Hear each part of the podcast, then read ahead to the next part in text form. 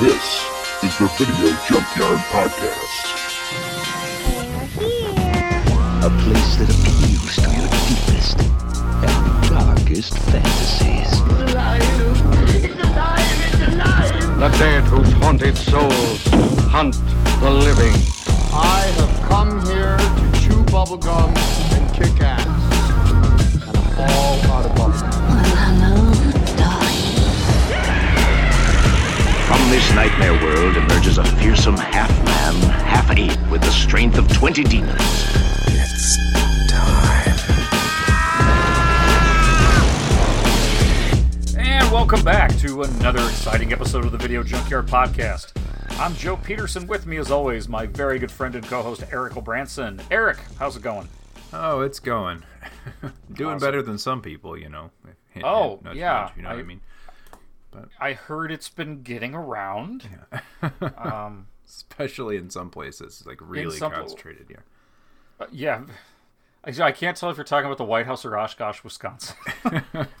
Probably both, but Probably, definitely. Yeah, I am officially here in Oshkosh. I'm officially sitting in um, the worst place in the state of Wisconsin for COVID. And Oh, man. Wisconsin is currently the worst state in the nation, and the nation is the worst country in the world. So I am like the happy little center of a viral outbreak universe. you're that the meme with the dog, little dog sitting in the middle of the fire saying everything's okay here, or whatever it is. That This is just fine. Just fine. everything's, Everything's fine. This is fine. fine. This is fine. well, and it's been funny talking to some people that, you know, I mentioned that my kids are still, you know, at with doing the, the virtual learning at home entirely, and I've had some some people I know that aren't real keen on wearing masks. Say things like, "Well, how many cases did they have in the school?" And I said, "None." Oh, then why are they closing the schools? I'm like, because of the fucking community. Bec- they're trying to keep it out of the school. That's the point of being proactive. It's because nobody will stop going to the bars, including college students. Though I am rather, actually, I'm going to give a little shout out. I'm very proud of the University of Wisconsin Oshkosh because when we went back into session in September, including some in person teaching and a lot of virtual teaching, um, they started a program where they were just randomly and actively s- testing as many students as they can students faculty and staff. Good. and in the beginning of september we had a we had over 10% infection rate on campus. Wow. which was very scary. I canceled field trips and canceled in classroom meetings and stuff. But with the contact tracing they found out that the virus was not spreading in classrooms it was spreading from house parties. It was spreading from going out to the bars and extracurriculars and going to church and things like that. Of course. So, since they've been doing this very strict contact tracing and they've been testing so many people uh, and quarantining and sending people home right away, the uh, on campus rate right now, in, in a week, it dropped to 3%. Nice. So, Lots of new cases. That's what. Um, just Like overall student ac- body. active active cases. Yeah. active cases went from 10% to 3% in about a week. So now Pretty they're drastic partnering improvement.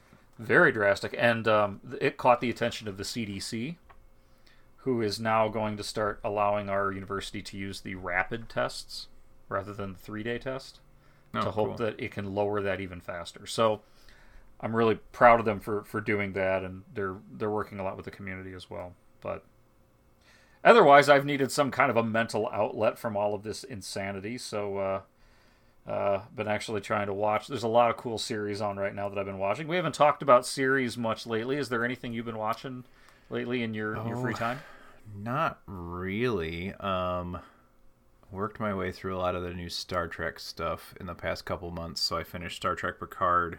Um, got about halfway through the the animated series Lower Decks when um, my CBS subscription ran out, and I didn't renew it just to finish. That may be considered a review of the show, even though it's I don't know, it's not terrible, but it wasn't worth the the renewal just for it. At least not to me. Maybe I'll catch the rest of it at some point. But um, yeah, that's uh, probably the anything new. Uh, my wife and I are working our way through the the series Homeland. I don't know if it was on Showtime years back.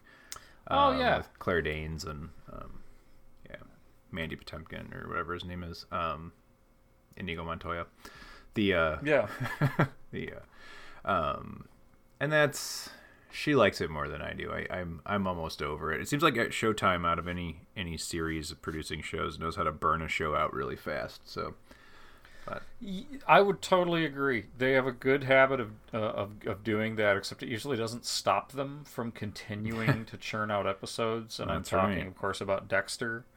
Um, Jesus Christ, I'm still not over how god awful that was. oh, I'm sure But- we've ranted about that plenty of times. But yes, I agree. Yeah, we um have been enjoying Lovecraft Country on HBO. And Yeah, I'm looking forward to that. I'm gonna get one of these days. I'm gonna get me an HBO Max subscription. And, yeah, but Well, I can't do HBO Max yet because I'm using a Roku, and it's still Ah. not available on Roku. God damn it! Um, but just watching like the HBO on demand yeah, thing, um, it, it. So, and I'm also at the same time I'm, I'm going through the audiobook of of Lovecraft Country, and Cool, there's some some differences, and they've recently addressed those differences in a very meta way on the show, which is kind of funny. Um, but uh, yeah, that's a show that I can't say any episode has been filler. You know, you get that occasionally. Yeah. Um, Walking Dead did a lot of it. They had entire seasons that felt like filler. Um, that's but like we're watching. yeah, though, didn't it just end last night? I have no idea. I've been out for years at this point, but Yeah, I finished the comic series, but not the show. But yeah, it um, uh, Lovecraft Country's been consistently good and also very poignant. I mean, it's yeah, a really kind of interesting way of, of working through some of the themes of H.P. Lovecraft, um, and also a lot of uh, you know racial issues and civil rights issues. So, I have to say that the uh, the episode that aired last night, which was October fourth, uh, is definitely the creepiest one I think I've seen. Uh, it, it is straight up nightmare fuel. So that's my Yeah, review of that one. that is It was a a lot of I'm it, it was definitely a lot of me to. watching it going fuck that yeah definitely creepy it's worth checking out i i think uh and again i haven't finished it yet it's there's two more episodes i guess but it it's uh it's one that i'll definitely be picking up on on disc or something at some point Cool. Um, yeah, I've heard. Honestly, I don't think I've heard a bad review. Well, of anything that I would take seriously. You have Mm-hmm. your people out there yelling about it. Probably haven't even watched it. They hate it for whatever biased reason they have. Um, bias being a nice word, but um, I haven't read a serious review of it from something that has been bad. I mean, it's supposedly a really good show. So Yeah, yeah, it handles all of its source material well, and there's some some very touching episodes and some that are downright, as last night's was downright terrifying, uh, Yeah. very disturbing. So it's got to be a little bit of that if it's gonna, you know, use the name Lovecraft on it. I suppose. well, but and I think also just dealing with the the themes and content that it's that's doing, it's it's going to be disturbing. yeah. I mean, it's it's bound to. And speaking of disturbing and fucking strange, do this. We're gonna do this. Um, yeah, the movie for tonight that we're gonna be reviewing is uh, oh god, how do you even classify this one? It's a horror film, but it yeah, it's it is, but it, cult horror film. Could maybe call it horror comedy, but not really. not intentionally. I don't think. I don't know. Yeah. No, What we're- not. We'll go with it- cult horror. Let's put it this way: if it if it is if it's a horror, if it's a comedy horror, the comedy is like a conjoined twin to it. It's Yeah, there you it's, go. it's related to it, but it's a little bit stunted. Because of course the movie we're talking about is the 1982 American horror film Basket Case. What is the secret Duane is hiding in the basket?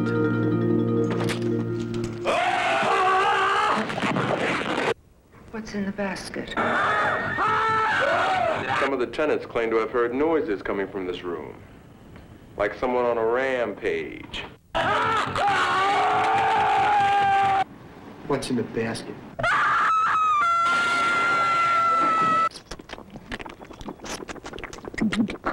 You're that kid Needleman warned me about, the Bradley boy, the freak we separated. I know an awful lot of guys, Duane. But you're different. What's in the basket? What's in the basket? What's in the basket? My brother.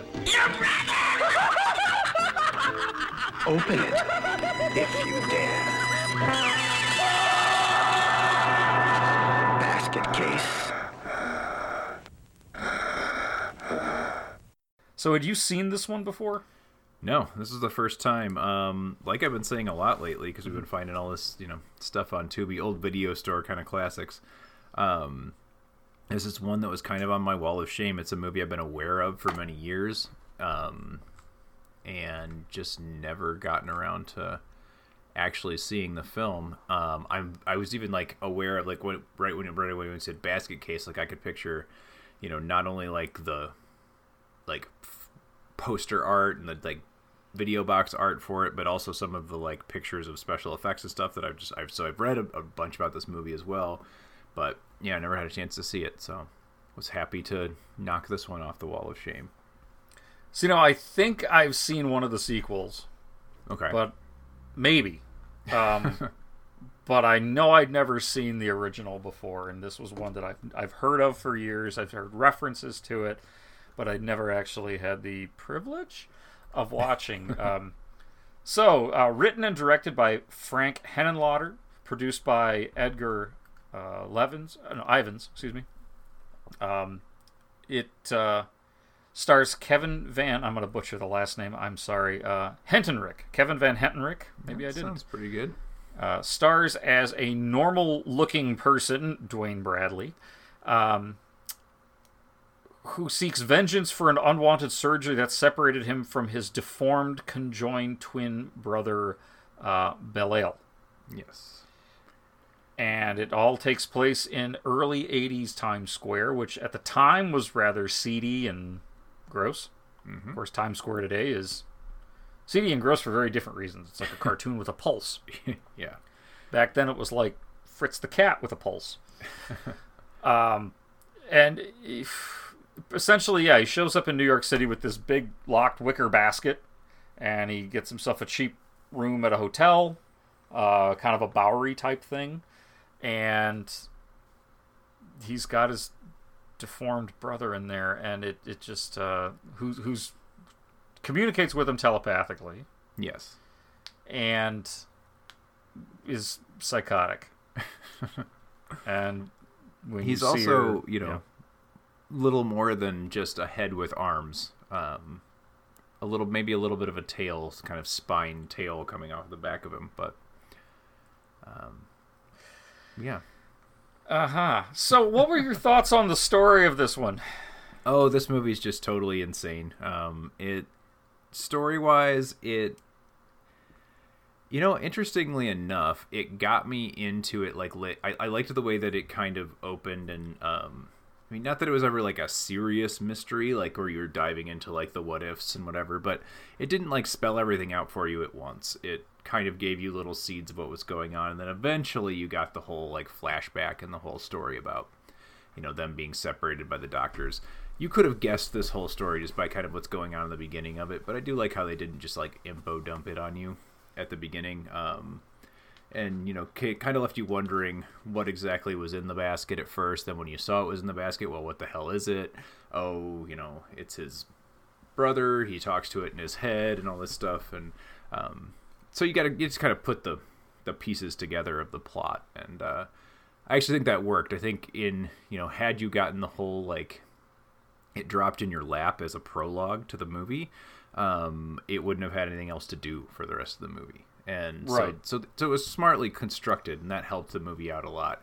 But yeah, it's it's a pretty crazy story, and um, it gets crazier as it goes on, and as the you know other other characters, uh, you know, not only the does he hunt down the doctors that he's uh, that, that separated them, but also you know people living in kind of the seedy hotel with Duane, and um, you know there's a love interest that comes into it at, at one point, and um, yeah, I don't know, it's it's it's crazy. like, I actually got a kick out of it because it's it's so off the wall. So yeah, not something you see every day. Yeah, um, it uh, that's one thing I did appreciate about it was the pacing.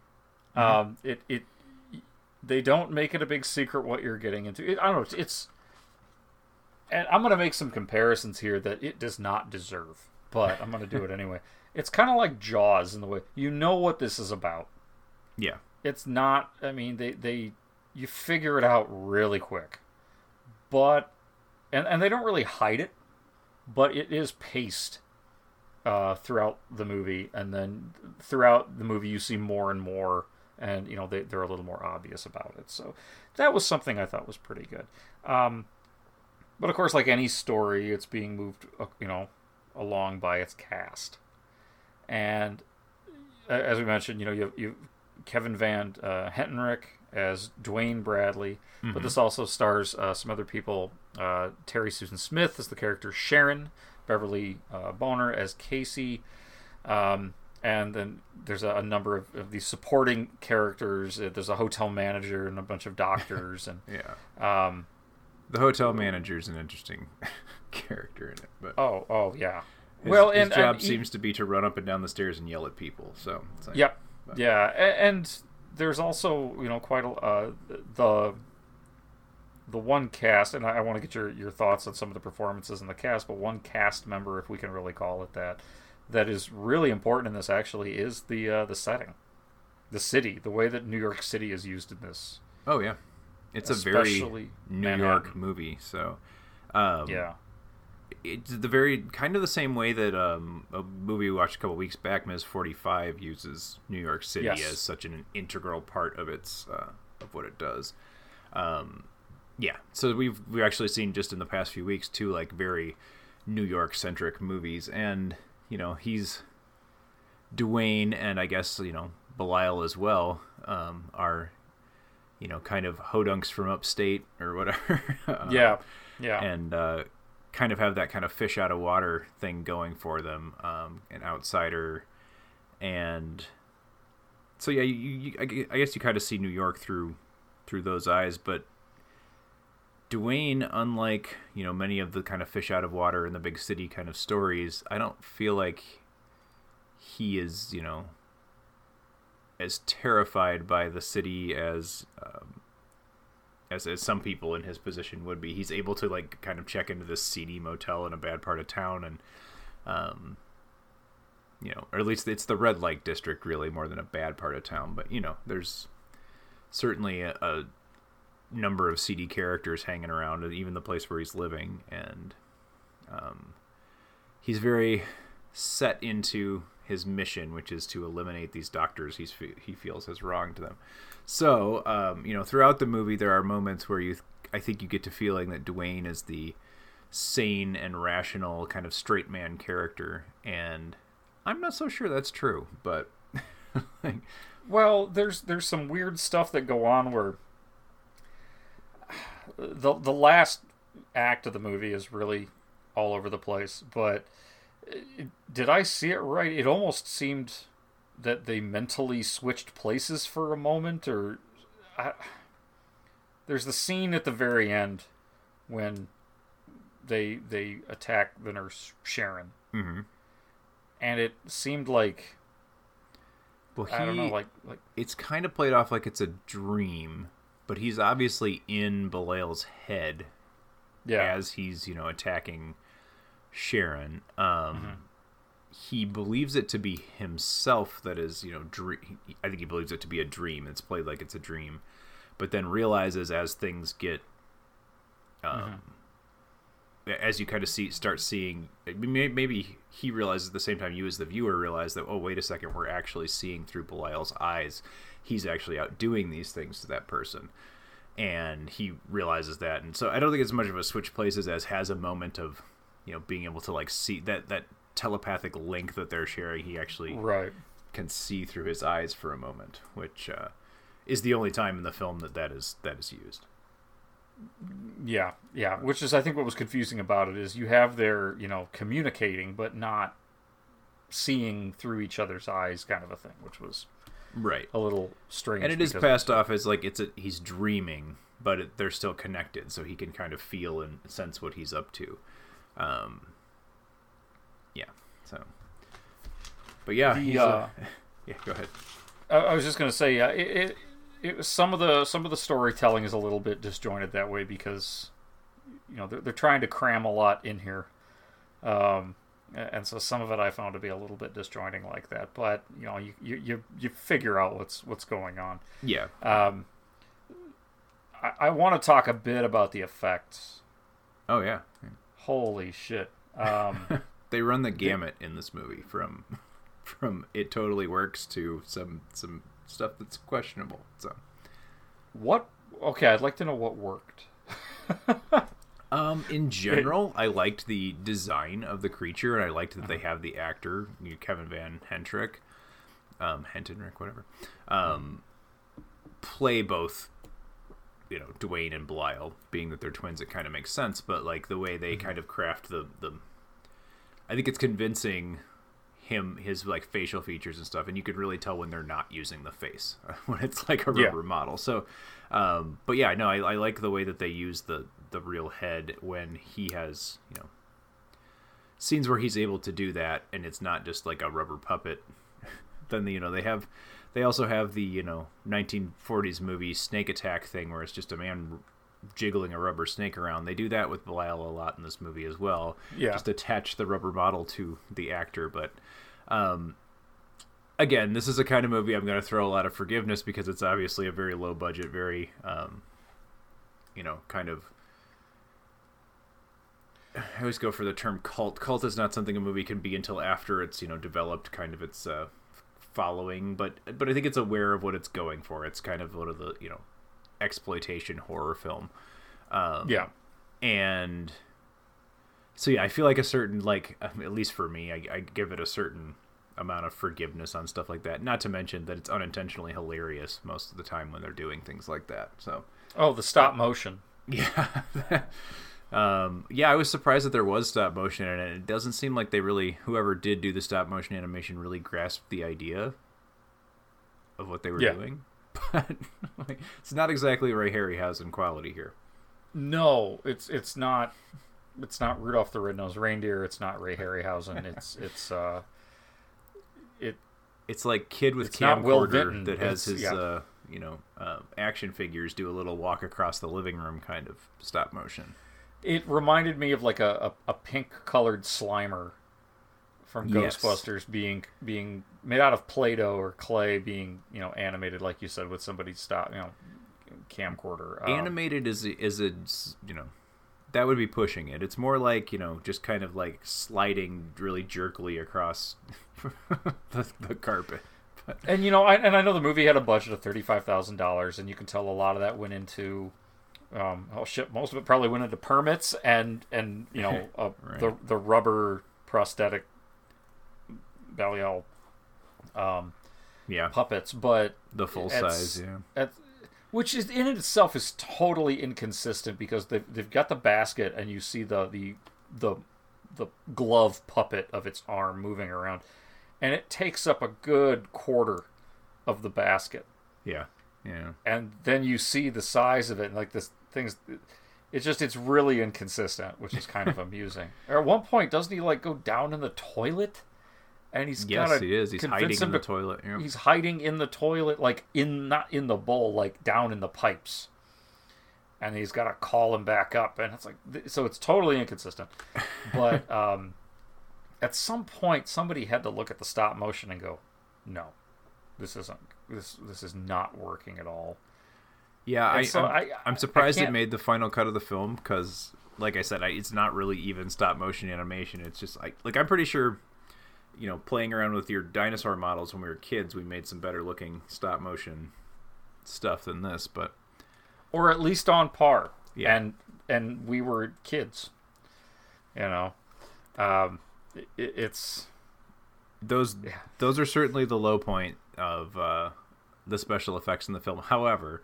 I I kind of have to love it a little bit for giving it a shot, but yeah, I'm not sure how it made it into the finished version of the film because ne- I don't think any of it was necessary. You could have cut around it and still told the story just fine. You know, oh, he got out of the basket. We can we can know that by you know the next scene he's not in the basket anymore. So um, they didn't even have to include them. I feel like it was one of those things like, hey, we spent good money. The studio delivered this stuff. We don't really like it, but whatever. It's got to go in there. We spent money on it. We spent money on it, and if people laugh at it, they laugh at it. If they yeah. don't, they don't. You well, and, yeah. it, it does have that effect. Like, the, like all the bad special effects in this are are, you know, they have that gift of being unintentionally hilarious. I love the attack thing. You know, I was talking about where they literally just like, okay, hold the puppet.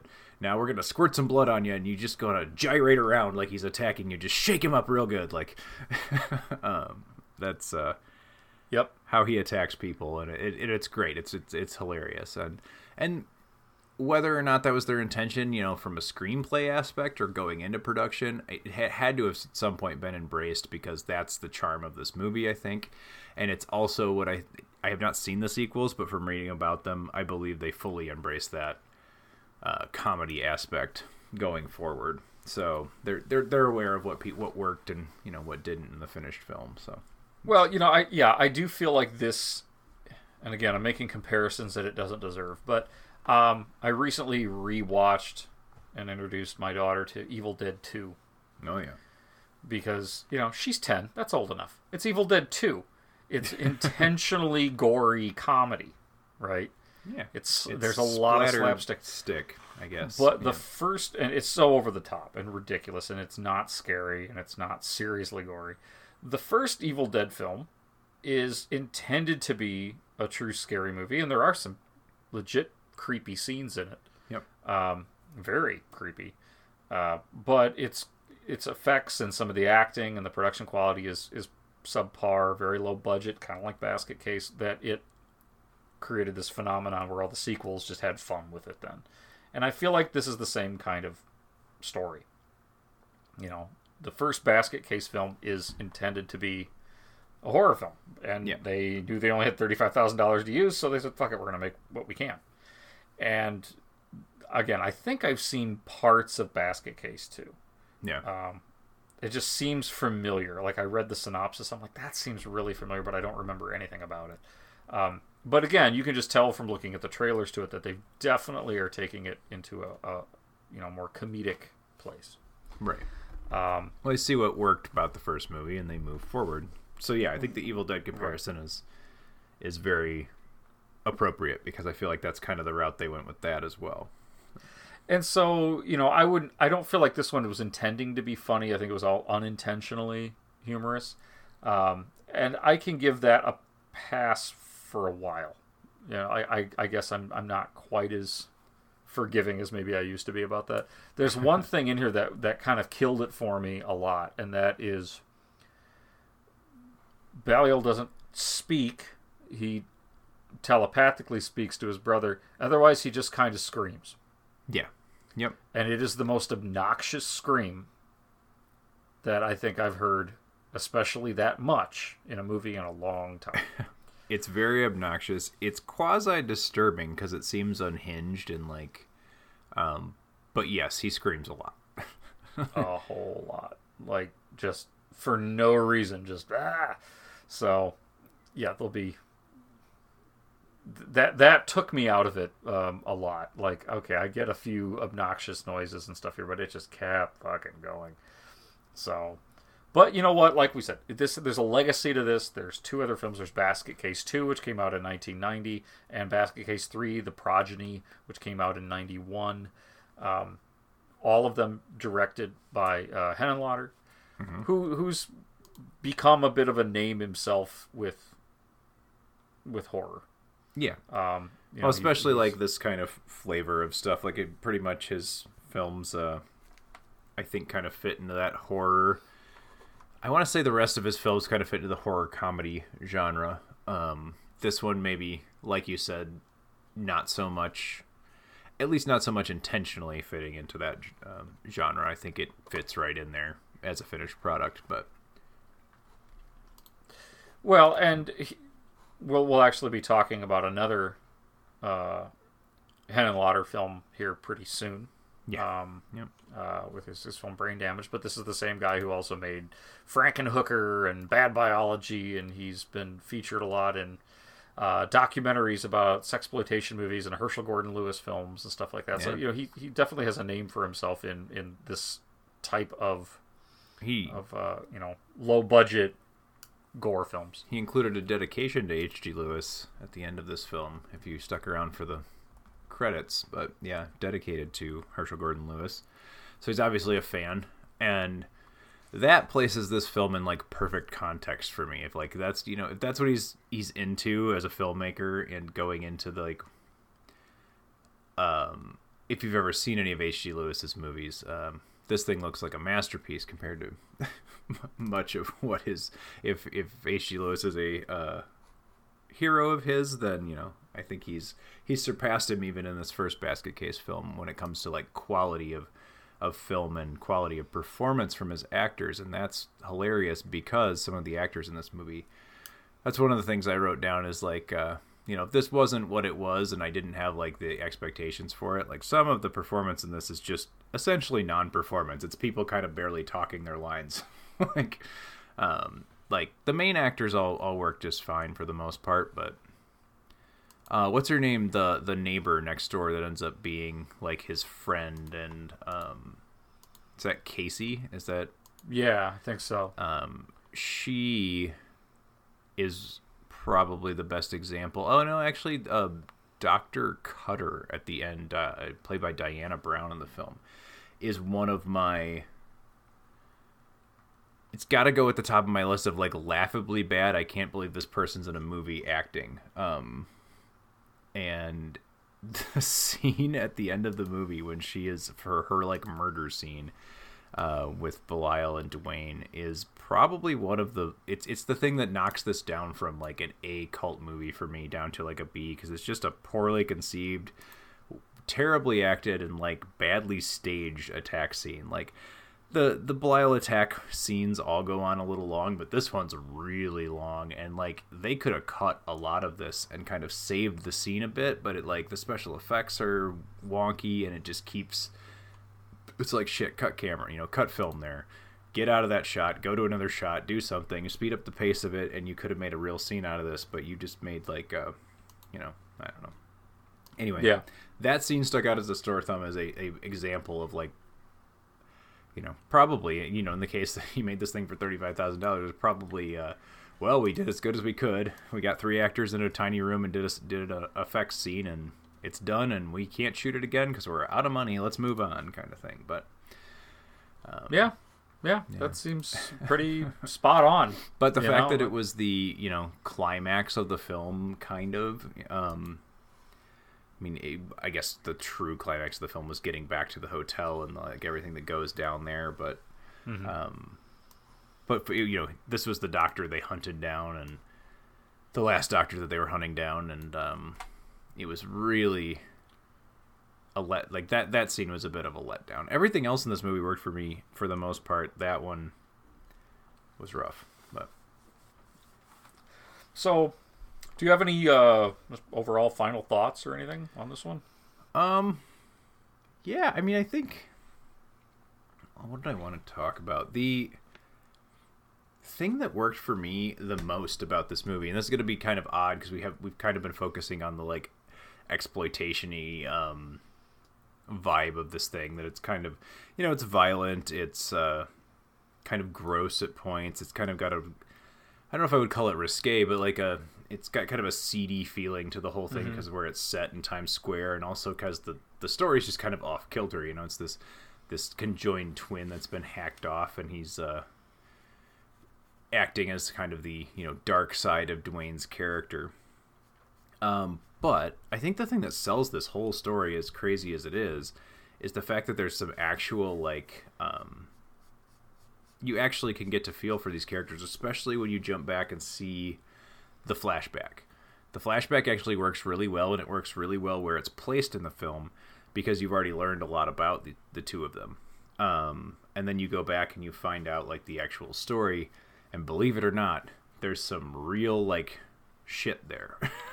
like Mhm. they actually do a pretty good job of making you like feel bad. At least for Duane, I don't know if you ever get like a whole lot of, but you you understand why Belial is the way he is. Um, because you know he has been treated like a monster since the second he was born by his parents. And you know typical monster movie stuff but it's done pretty well.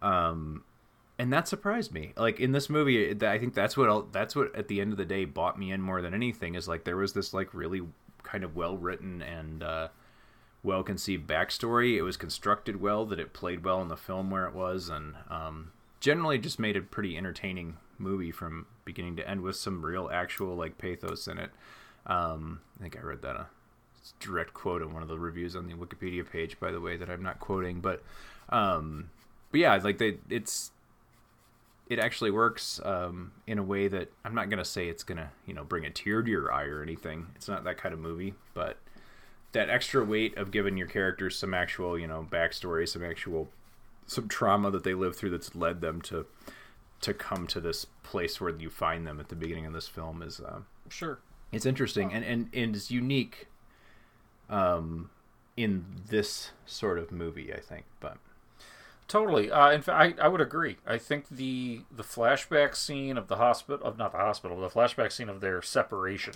mm-hmm. is was was much uh, harder to watch for reasons I didn't expect. Yeah, yeah. It it, it definitely has an impact. Like, it, I mean, again, we talk about spoilers on this, but uh, you know they they're forced into being separated against their will. Yeah. Well, because uh, Belial was supposed to die. Like they were just gonna yeah. set, they were just gonna take him away. I mean, it didn't matter to anybody because he wasn't a fully formed human. It didn't matter to anybody that he was mentally, you know, formed. They also didn't believe Duane when he said that he could talk to him. Yeah. And um, you know that he was a functional at least mentally a functional human being. And uh, yeah. So so yeah, yeah so there's that... some real weight you get to it. For you know i think until that point he's a monster to you as well and then all of a sudden it gives you this this scene or series of scenes in this flashback and you come back to the to the modern part of the narrative and with a whole new appreciation for the situation. I'm not saying you still don't you know see some of at least you have reasons for why he's a monster. It's like why how you understand Frankenstein's monster and his reaction to things. Um, you know, he he's thrown out by society and he's pushed so far. Um, does that make it okay that Belial, like you know, his his goal by the end of this film seems to be like he really wants to, you know, I don't know if you. I don't know if you'd really want to say he really wants to rape somebody, but um, he uh, it's certainly he has a bone to pick with the fact that he can't have a sexual or, or romantic relationship with somebody and that becomes yeah. like the perseverating thing of the third act of the film which um, i don't think you get context for anywhere else but anyway yeah that was something i i kind of felt that was thrown in they, they could have done something a little different with that i but... mean honestly you could have set you could have set the stage for that with a conversation between the two of them when he first like has starts right being attracted to the you know or, or hanging out with the the secretary girl that he meets. Um, yeah, because ultimately it just comes off like Belial is is upset about feeling abandoned, and so mm. he doesn't want Duane getting close to anybody else because he would feel like he'd be rejected. Which uh, he's got a he's got you know context and pretense for. Yeah. So I get that, but yeah, then all of a sudden there's this kind of sexual thing at the end, which was I mean, it felt off. It, it felt it, exploitive. It makes sense.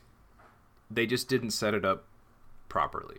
Sure. Like if that's really where you were going with it, then you should have given it some, you know, some thought, given him, given it a conversation. You know, the, you know, the one-sided. We'd hear the one-sided Duane part of the conversation, but like, you know, give it a few lines of that that is bugging him. That is something he's thinking about is his inability to have that kind of a relationship with somebody. So he does have that jealousy factor. It's not just Duane's time, it's also Duane's happiness and Duane's ability to have a romantic relationship and and et cetera, et cetera. Um, mm-hmm. and and again, like just the, I guess the the real point I'm trying to I guess I'm trying to make with all of this is that we're able to talk about this stuff because this is a little bit better movie than it seems to be on the surface. You could probably even watch this whole thing and not realize it. But When you get thinking about it, like there's all that stuff going on. I just wish they would have developed that part of it a little bit better because it seemed like you said, it seemed like straight out of. I mean, it, it is an exploitation film in a lot of ways, but I don't feel like that needed to be. That could have been explained better in his character. Like it could have been handled a little um, better. Well, and and to kind of echo what you were saying before about you know there's an there's a reason why there's this type of behavior and these type of, of actions, but it doesn't excuse them. Yeah. Uh, and I think Frankenstein's a great example of that. And there's a handful of others, and it's something we kind of forget about with our movie villains sometimes is especially monsters is they do horrible unspeakable unforgivable disgusting things and it's okay to have a reason why and not excuse it Yeah. and and this does a good job of that i'll i'll give it that you know you've it's it's not every every villain isn't Freddy Krueger, you know, where their motivations for why they're pissed are unfounded. Yeah. You know, where it's like, oh, they burned me alive for killing their children. Yeah, motherfucker, that's gonna happen. Yeah. Yeah. you know, and you deserved it. and you deserved it. In this case, it was like, ah, they they were totally wronged, and I understand the vengeance. Yeah. Um, Belial screwed up, and I, you know, I think he was screwed up before that happened, but Yeah. it, this that didn't help. Um, But I mean, in the beginning of this film, you get this like kind of feeling that you know maybe he's always been a monster, but then you find out like no, he was he was created. He was turned into a monster. He was born deformed, but he was turned into a monster by the way that he was treated by people. right. So, The people that should have been protecting him yeah. the most. yeah. So, I think it's the, it's those exact th- kind of things that made this, you know, a little bit more than your average piece of schlock. I mean, it's entertaining either way, and it's certainly, uh, you know, one of those not for everybody type of horror films. But I- I don't know. It just some, seems like there's something a little bit more,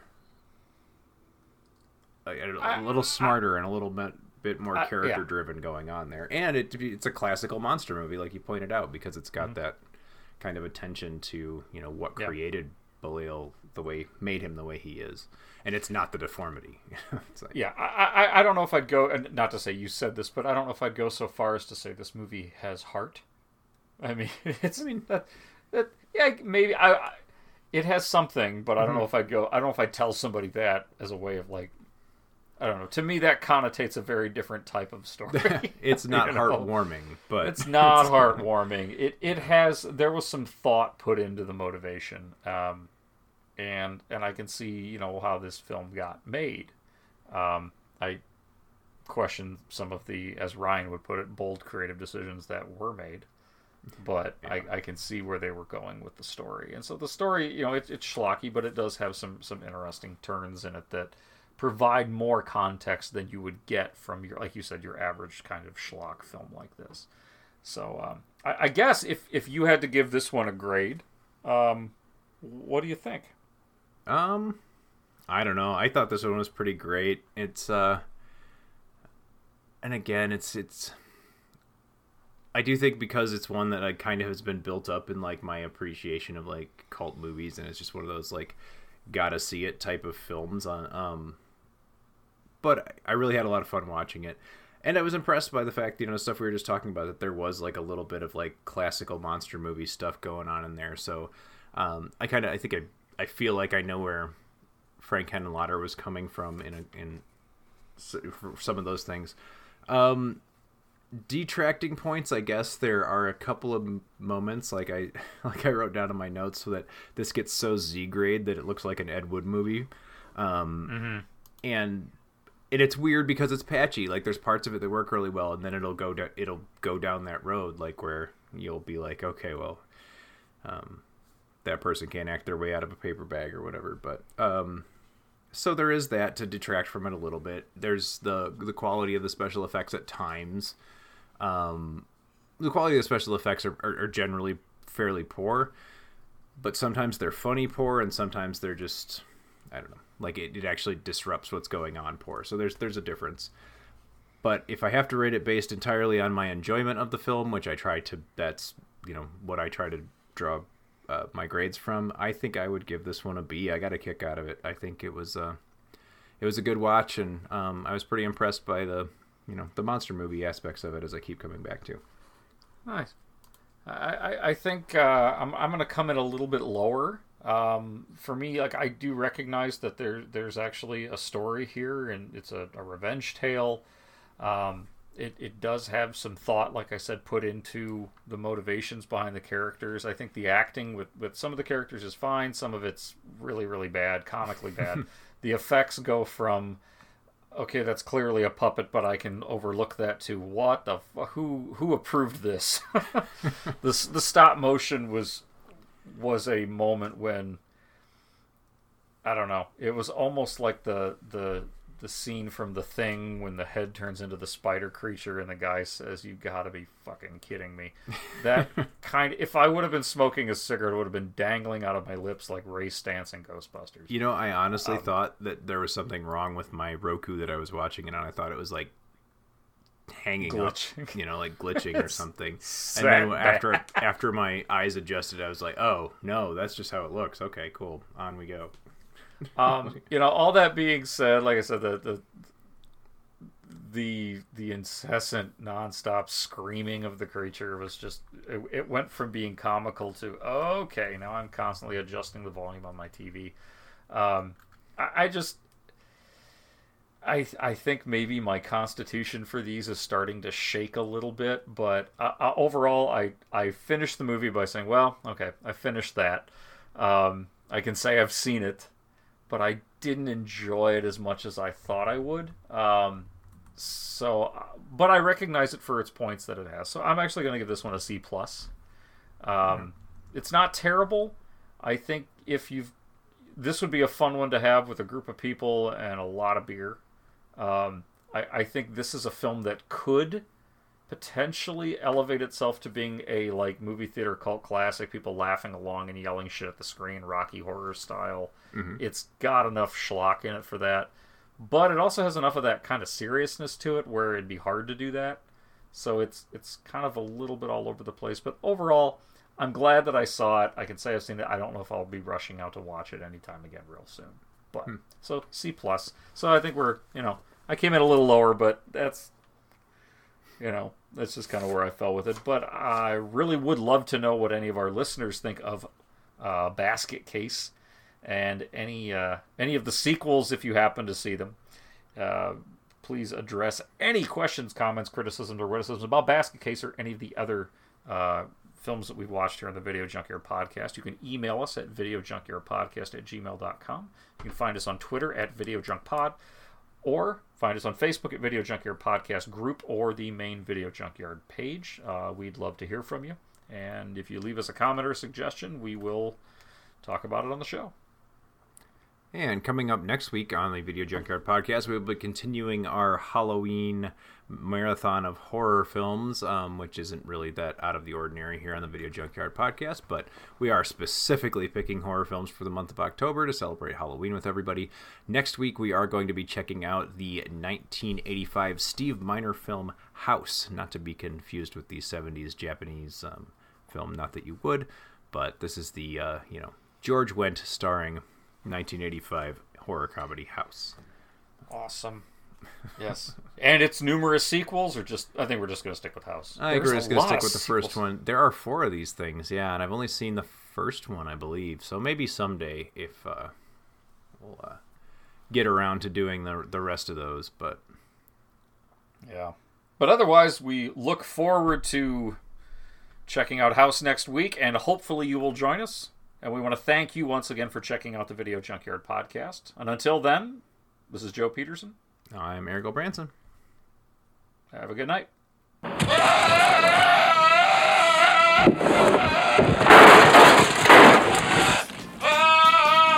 have been listening to the Video Junkyard Podcast. I do wish we could chat longer, but I'm having an old friend for dinner. You just can't let them go. Go. Stay on the road. Keep clear of the moors. We want to take this opportunity to thank you for listening to the Video Junkyard podcast and remind you to find us on social media on Facebook at facebook.com slash video junkyard podcast, on Twitter at video junk pod, and on Instagram as Video Junkyard Podcast, all one word. Want to thank you again for listening, and keep digging. Who knows what treasures you'll find in the video junkyard.